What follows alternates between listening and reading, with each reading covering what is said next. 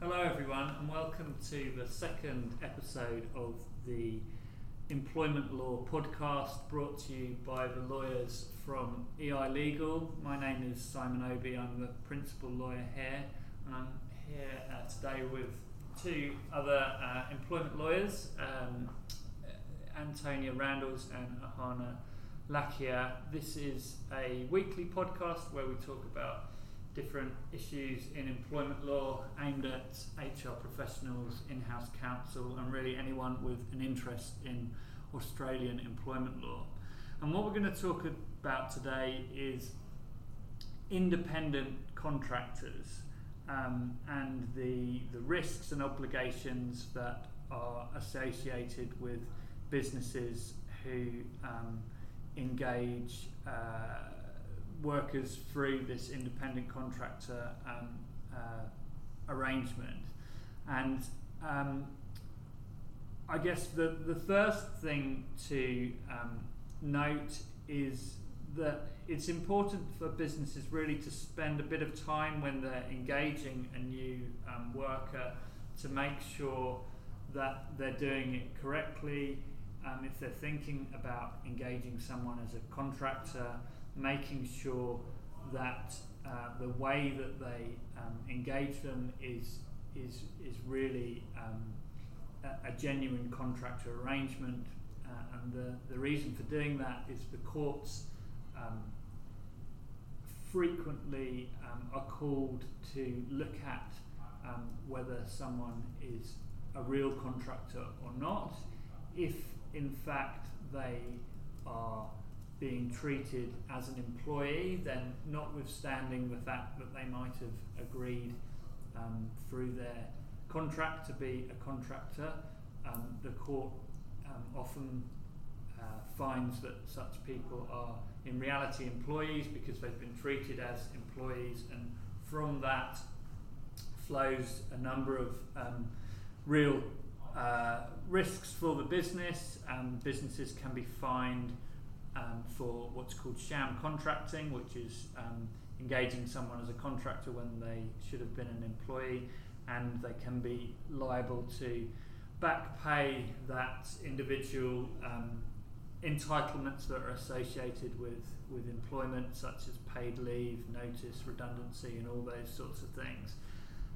And it, it, it is uh, an area that um, the Fair Work Ombudsman, so the, the government regulator of employment law, frequently gets in, involved in um, auditing businesses um, to see that their arrangements are correct. Um, the, the thing to bear in mind with contractors versus employees, employment is a very regulated area. Um, employees are protected um, by numerous bits of legislation which sets out a minimum wage and rights to kind of leave and all those sorts of things.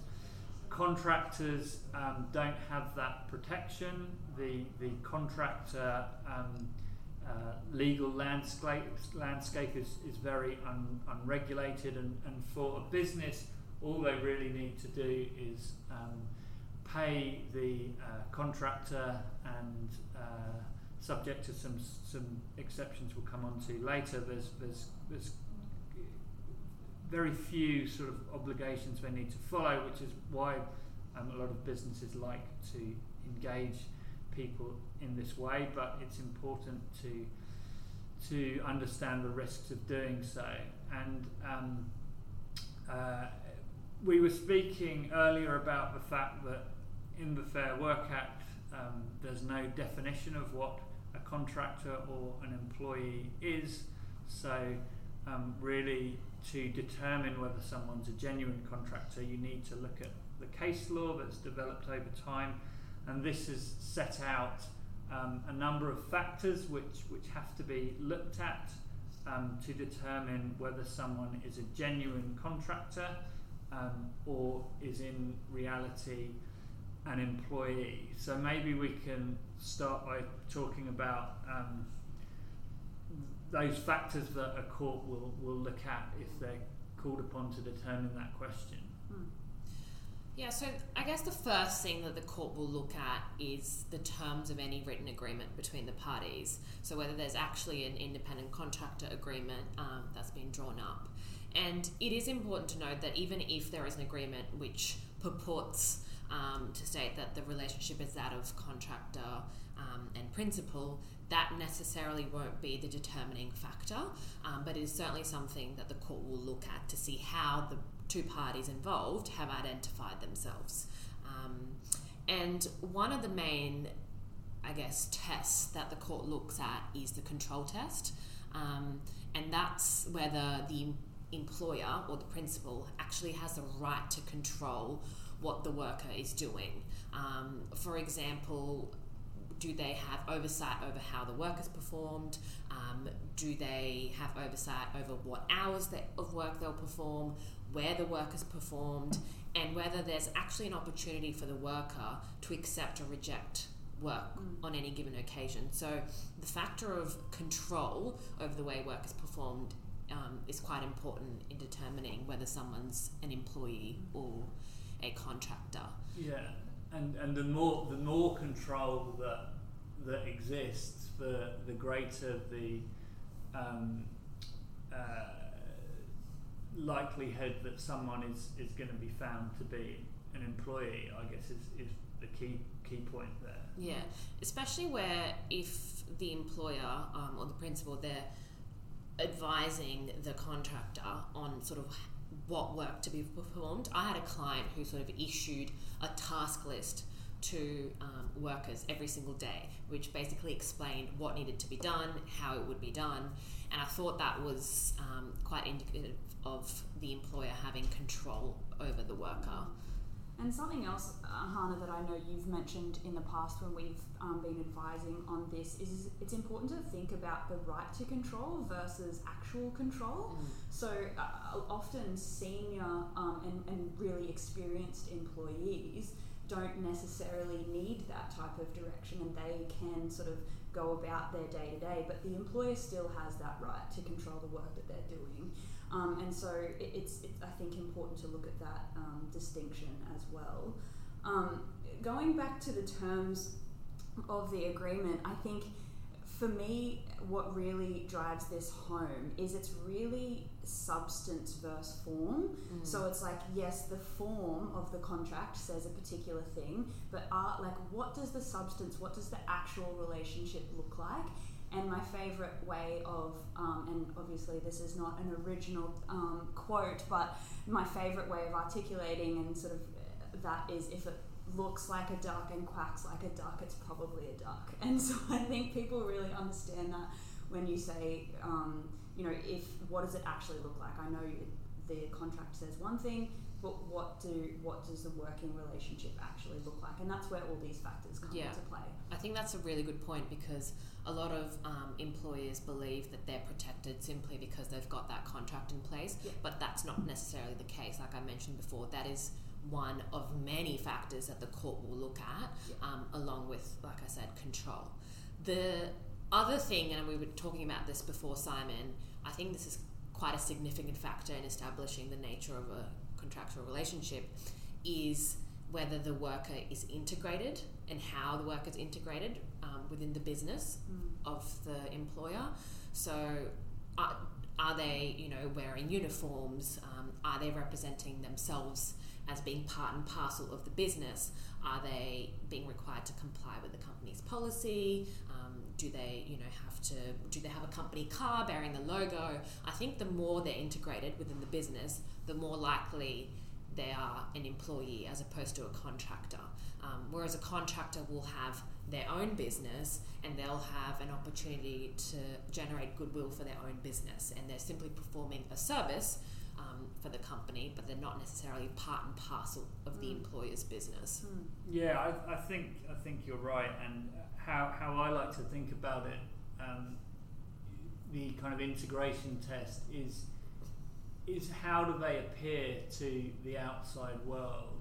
Do they appear to be running their own business, to do, doing things to, to generate their own profit and goodwill, or or do they just appear to be part of of the um, you know the employer's employer's business. If they're wearing the employer's uniform, you know, as you say, driving a, a branded vehicle, maybe they have the employer's sort of email address, um, business cards with the Mm. employer's um, logo on, all, all those sorts of um, factors point to integration in in that business. Um, uh, and I, I suppose looking at it the other the other way round, what what kind of factors um, point towards a, a genuine contractor relationship? Um, would be things like um, the worker advertises their services, you know, externally to other businesses. That's that's clearly something which which you know points very clearly to them running their own business and not being part of, of the uh, the employer's business. Um, so that's that's another factor. What are, what are some of the other things that the courts tend to look at? I think the other main one that comes up a lot is the delegation test, whether the independent contractor actually has the ability, not only the ability to delegate, but whether in practice they do in fact delegate to their own employees or to any subcontractors. Because a lot of the times, again, going back to the terms of the agreement, the, there might just be a sentence in there which states the contractor can subcontract work um, subject to consent of the company, something to that effect.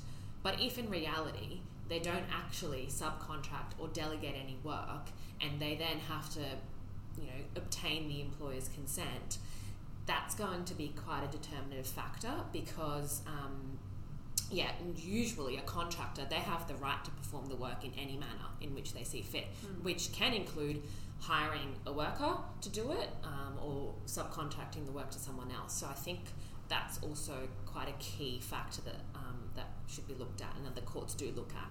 Yeah, I, I agree, and I guess if you think think it through, um, kind of logically, if you're if if you've got someone working in your business and and you're trying to work out, you know, whether they would be a genuine contractor or not, um, you know, an employee.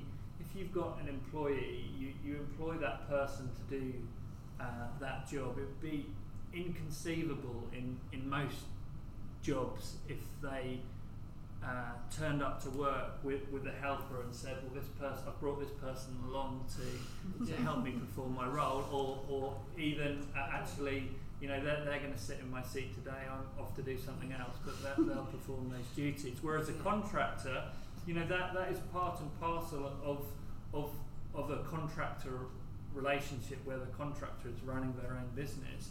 You're you're contracting them to to provide a particular service and it's up up to them how how they how they perform that. If they have a team of people that can help them or, or you know a, a, a, another person that they can delegate work to um, you know that is a is is a very key factor in establishing the genuineness of that contractor relationship I often ask clients when we talk about this test, what happens when the contractor's sick?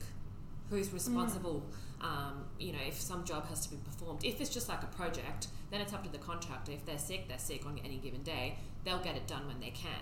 But if it's a job where they have to turn up every single day, what happens if a contractor's sick? Is the company responsible um, fulfilling that person um, when that person's sick, or is it the contractor's duty to get a subcontractor fill in for them? I think that's also a good sort of indication of whether there's actually an ability to delegate. Because if the contractor is sick and they just tell the company, "Oh, I'm you know unwell today," it'll probably be likely that the project's delayed by a couple of days. Um, then it's more likely to be an indication they're a contractor because they have again control over how the work is done and they don't necessarily have to fill in Mm. um, just because they're sick. And something else that um, that the court will look at too is centered around how the contractor or how the worker, sorry, is is compensated for the work that they're doing. So, are they being paid for the production of a result, or are they being paid in accordance with the hours that they work? Often, an independent contractor agreement will center around you will be paid X to achieve X result, as opposed to an employment arrangement where that it doesn't necessarily center around the completion of a specific service, but the employee is there to work um, a particular amount of hours per day on an ongoing basis. Um, and so that's something else that is really helpful to look at. It won't always be the case that uh, a contractor is paid for the production of a result, but it is something that will likely indicate there is a contractor relationship if that's the way that it's structured. Mm. So you mean, for example, where there's a project, um, the company will say you'll get paid ten thousand dollars at the end of the completion of the project, as opposed to the worker being paid um, per hour. Like you'll be paid fifty dollars per hour every day that you work. Yeah. Yeah. So And it's there being no real end point, um, there isn't necessarily any distinction around a particular task. It's just you're paid on an hourly basis on an ongoing basis, Correct. which will often indicate more of an employment relationship. because that's how employees, are usually paid. Work, Yeah. Yeah. Correct. Okay, and, and what are some other um, other factors that uh, a court will look at? I was I was thinking um, about uh, whether the worker provides um, their own equipment or tools. Um, so uh, generally, employees are provided with you know all the equipment that they need to perform um, their their role, whereas a contractor would be required to provide their own tools and equipment at their own um, expense, whether that be you know um, computer equipment or, or you know tools um, you know tools of trade, sort of um, machinery or or, or, or, or the like. Um, I think that's a, a factor which which courts um, will focus on. Yeah, that's a good point. The other thing um, that the courts will look at is who bears the risk of any defective work. Mm. Um, so, an independent contractor will generally bear the commercial risk and responsibility of any sort of um, workmanship. So, and they'll usually carry their own insurances. Um, on the other hand, as an employee, if you stuff up or if you do something wrong, it's the employer who has the necessary insurances, and it's the employer's ultimate responsibility um, to, I guess, fix any bad work. Um, so I think that's also quite a determinative um, factor. Yeah, I agree. And, and how that often plays out is, I suppose, if you think about uh, if something goes wrong on a particular piece of work and, and needs to be put right, if an employee has to do that and say the job takes an extra day, the employee would be expected to be paid for that extra day's work. Whereas a contractor, if you've Mm. agreed as kind of fee for a project, but it takes takes an extra day, that's at the contractor's own own uh, risk. So yeah, I think that's that's a very kind of good point to make. Yeah, and if, like Antonia mentioned, the contractor's paid um, at the end of a project uh, because of res- achieving a result, and there is any defective work, then the principal would usually withhold Mm. payment um, until that work is completed. Whereas, like you said, Simon, if an employee uh, messes up in some way, they're still in, entitled to be paid their wages, and then there will be some sort of I'm sure Performance performance management, yeah. management and disciplinary action that will follow, uh, but they still have to be paid. Yep, yep. Um, and the other one that occurred to me, which comes up quite uh, often, is the ability to work for um, other businesses. An employee, not always, but an employee will, will generally be um, required just to perform work for one particular company, whereas a, a genuine contractor will will um, often be performing work for for multiple other businesses or clients. Um, And so, I mean, that's because they're generating goodwill for their own business, right? Whereas an employee is sort of generating that on behalf of an employer. Whereas if you're a genuine independent contractor, the work that you're doing is actually generating goodwill for your own business. yeah, precisely, precisely. Um, any other kind of factors which come up a lot? Not anything that we've covered off. The only other thing that I thought I'd add is a lot of the times it will be more likely to be genuine if the company is engaging with um, a contractor who has a company, like a ACN, as opposed to just a sole trader. Um, because, like you said, a sole trader is more likely to just work only for that one company and can't necessarily generate their own goodwill if they don't have their own business. But where there's an established company um, with their own business, it's more likely to be a contractor relationship between two entities. Yeah, yeah, it, yeah, I agree. I mean, if, if if the worker has has a PTY limited um, company, for example, that is um, a big factor which shows that they're running their own business. Although it's not a complete um, shield by any means. I have seen some cases where uh, the um, court was prepared to um, to find that an employment relationship existed even even with that um, company shield. Yeah. Um, it, it, be, before we kind of move on, then um, I guess it's probably just worth sort of noting that the most recent case that dealt with the employee versus contractor test was um, the Uber Eats test, uh, Uber Eats case. Um, uh, when was that? Um, you know, a couple, of months ago now, I guess. Um, and and as as per usual, the the, the approach the court um, took in that was to look at all the factors. In in that case, they found that the Uber Eats driver was uh, a contractor rather than an employee. The the driver had claimed that they were an employee and, and therefore entitled to sort of employment um, benefits.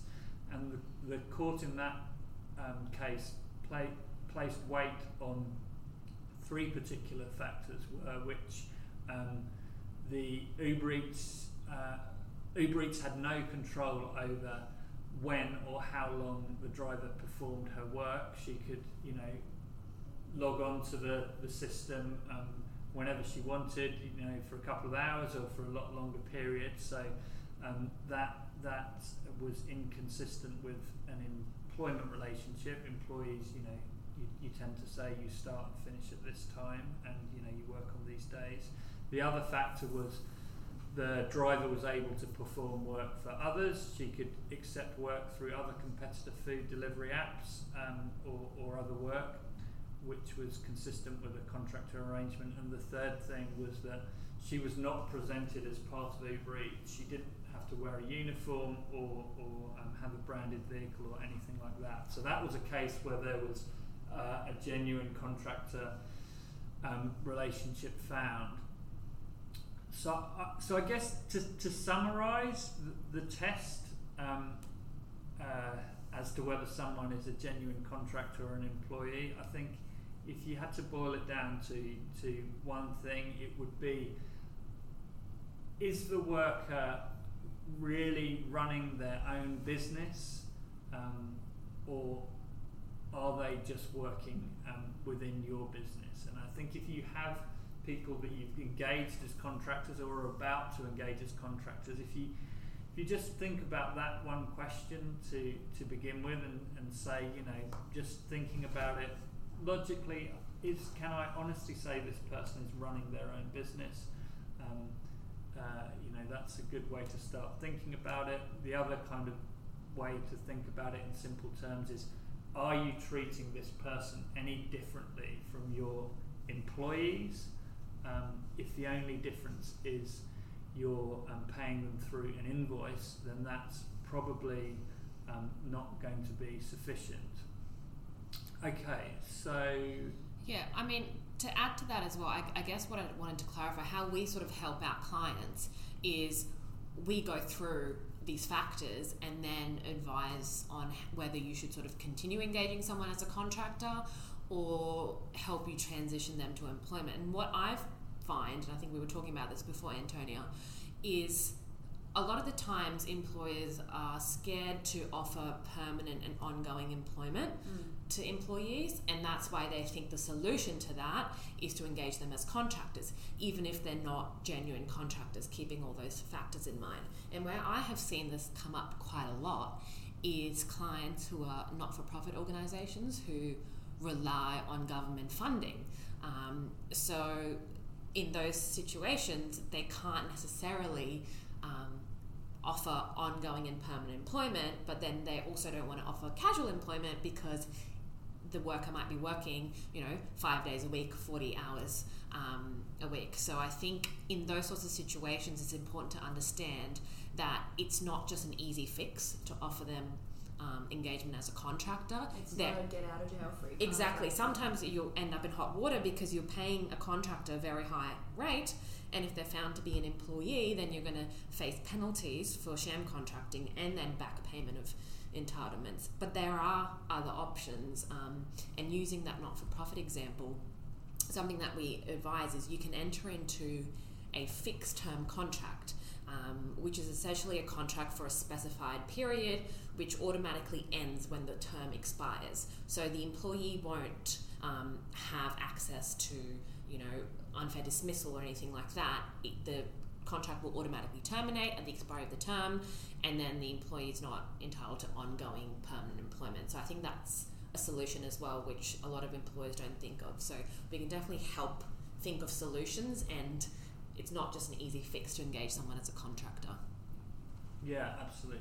Um, okay, so let's just um, finish off by talking about a, a couple of um, additional things that businesses need to be aware of when engaging contractors. The, the first thing, and this is something which um, surprises uh, a lot of businesses, is that even genuine um, contractors can be entitled to superannuation in in certain circumstances. So the, the Superannuation Act um, has a kind of broader definition of um, employee than the kind of common law meaning, which means that even if someone is a, a genuine contractor for the purposes of, of, of um, uh, the employment benefits we've been talking about so far, they can still be entitled to superannuation. Um, and when they are entitled to su- superannuation, they basically have to have met th- three requirements, which are they are paid mainly for their personal labour and skills rather than to provide materials or equipment. Number two, they're required to perform work personally rather than being able to delegate the work to others, such as their own employees or subcontractors. And finally, um, that they are paid for their um, their their time rather than to achieve a result. So, if you've been through those list of factors that we talked about um, uh, earlier, and you've, you're, you're confident that overall the um, worker is a contractor, even if that's the case, if they satisfy those those three things, being required to perform work personally, um, being paid for their, their personal labour rather than to provide materials or equipment, and being paid for hours worked rather than to achieve a result, they are likely to be entitled to superannuation. It doesn't make them an employee, it just means that they have to be paid superannuation. And the the second thing um, regarding superannuation I should highlight is the superannuation legislation also says that certain um, roles and occupations, genuine contractors are entitled to superannuation as well. So if they're contracted to perform or provide services in relation to music, plays, films, TV, radio, dancing, entertainment, sport, or promotional activities, they are also likely to be entitled to super, even if they're a genuine contractor. So, if you're working in that industry and you're using contractors to um, to uh, provide services or, or to you know make actual performances in those areas, uh, do uh, do uh, seek some advice if you're not aware of your superannuation obligations. Yeah, that's a g- good point, Simon. I think that I was surprised to learn that a while ago um, about that exception about anyone performing services in connection with the entertainment industry. Um, something else that I guess people should be aware of as well is that even if you're a genuine independent contractor at common law, based on all the factors that we've discussed today, you can still be deemed a worker for the purposes of worker compensation legislation. And workers' compensation legislation is state specific. Um, but just by way of example, in Victoria, in under the Workers Workplace Injury Rehabilitation and Compensation Act, a contractor um, can still be a worker for the purposes of receiving workers' comp in certain situations. And specifically, what the Act states is that if the gross income of that contractor is derived from the same company, um, if at least 80% of their gross income is derived from the, exactly the same company, then they're more likely to be deemed a worker.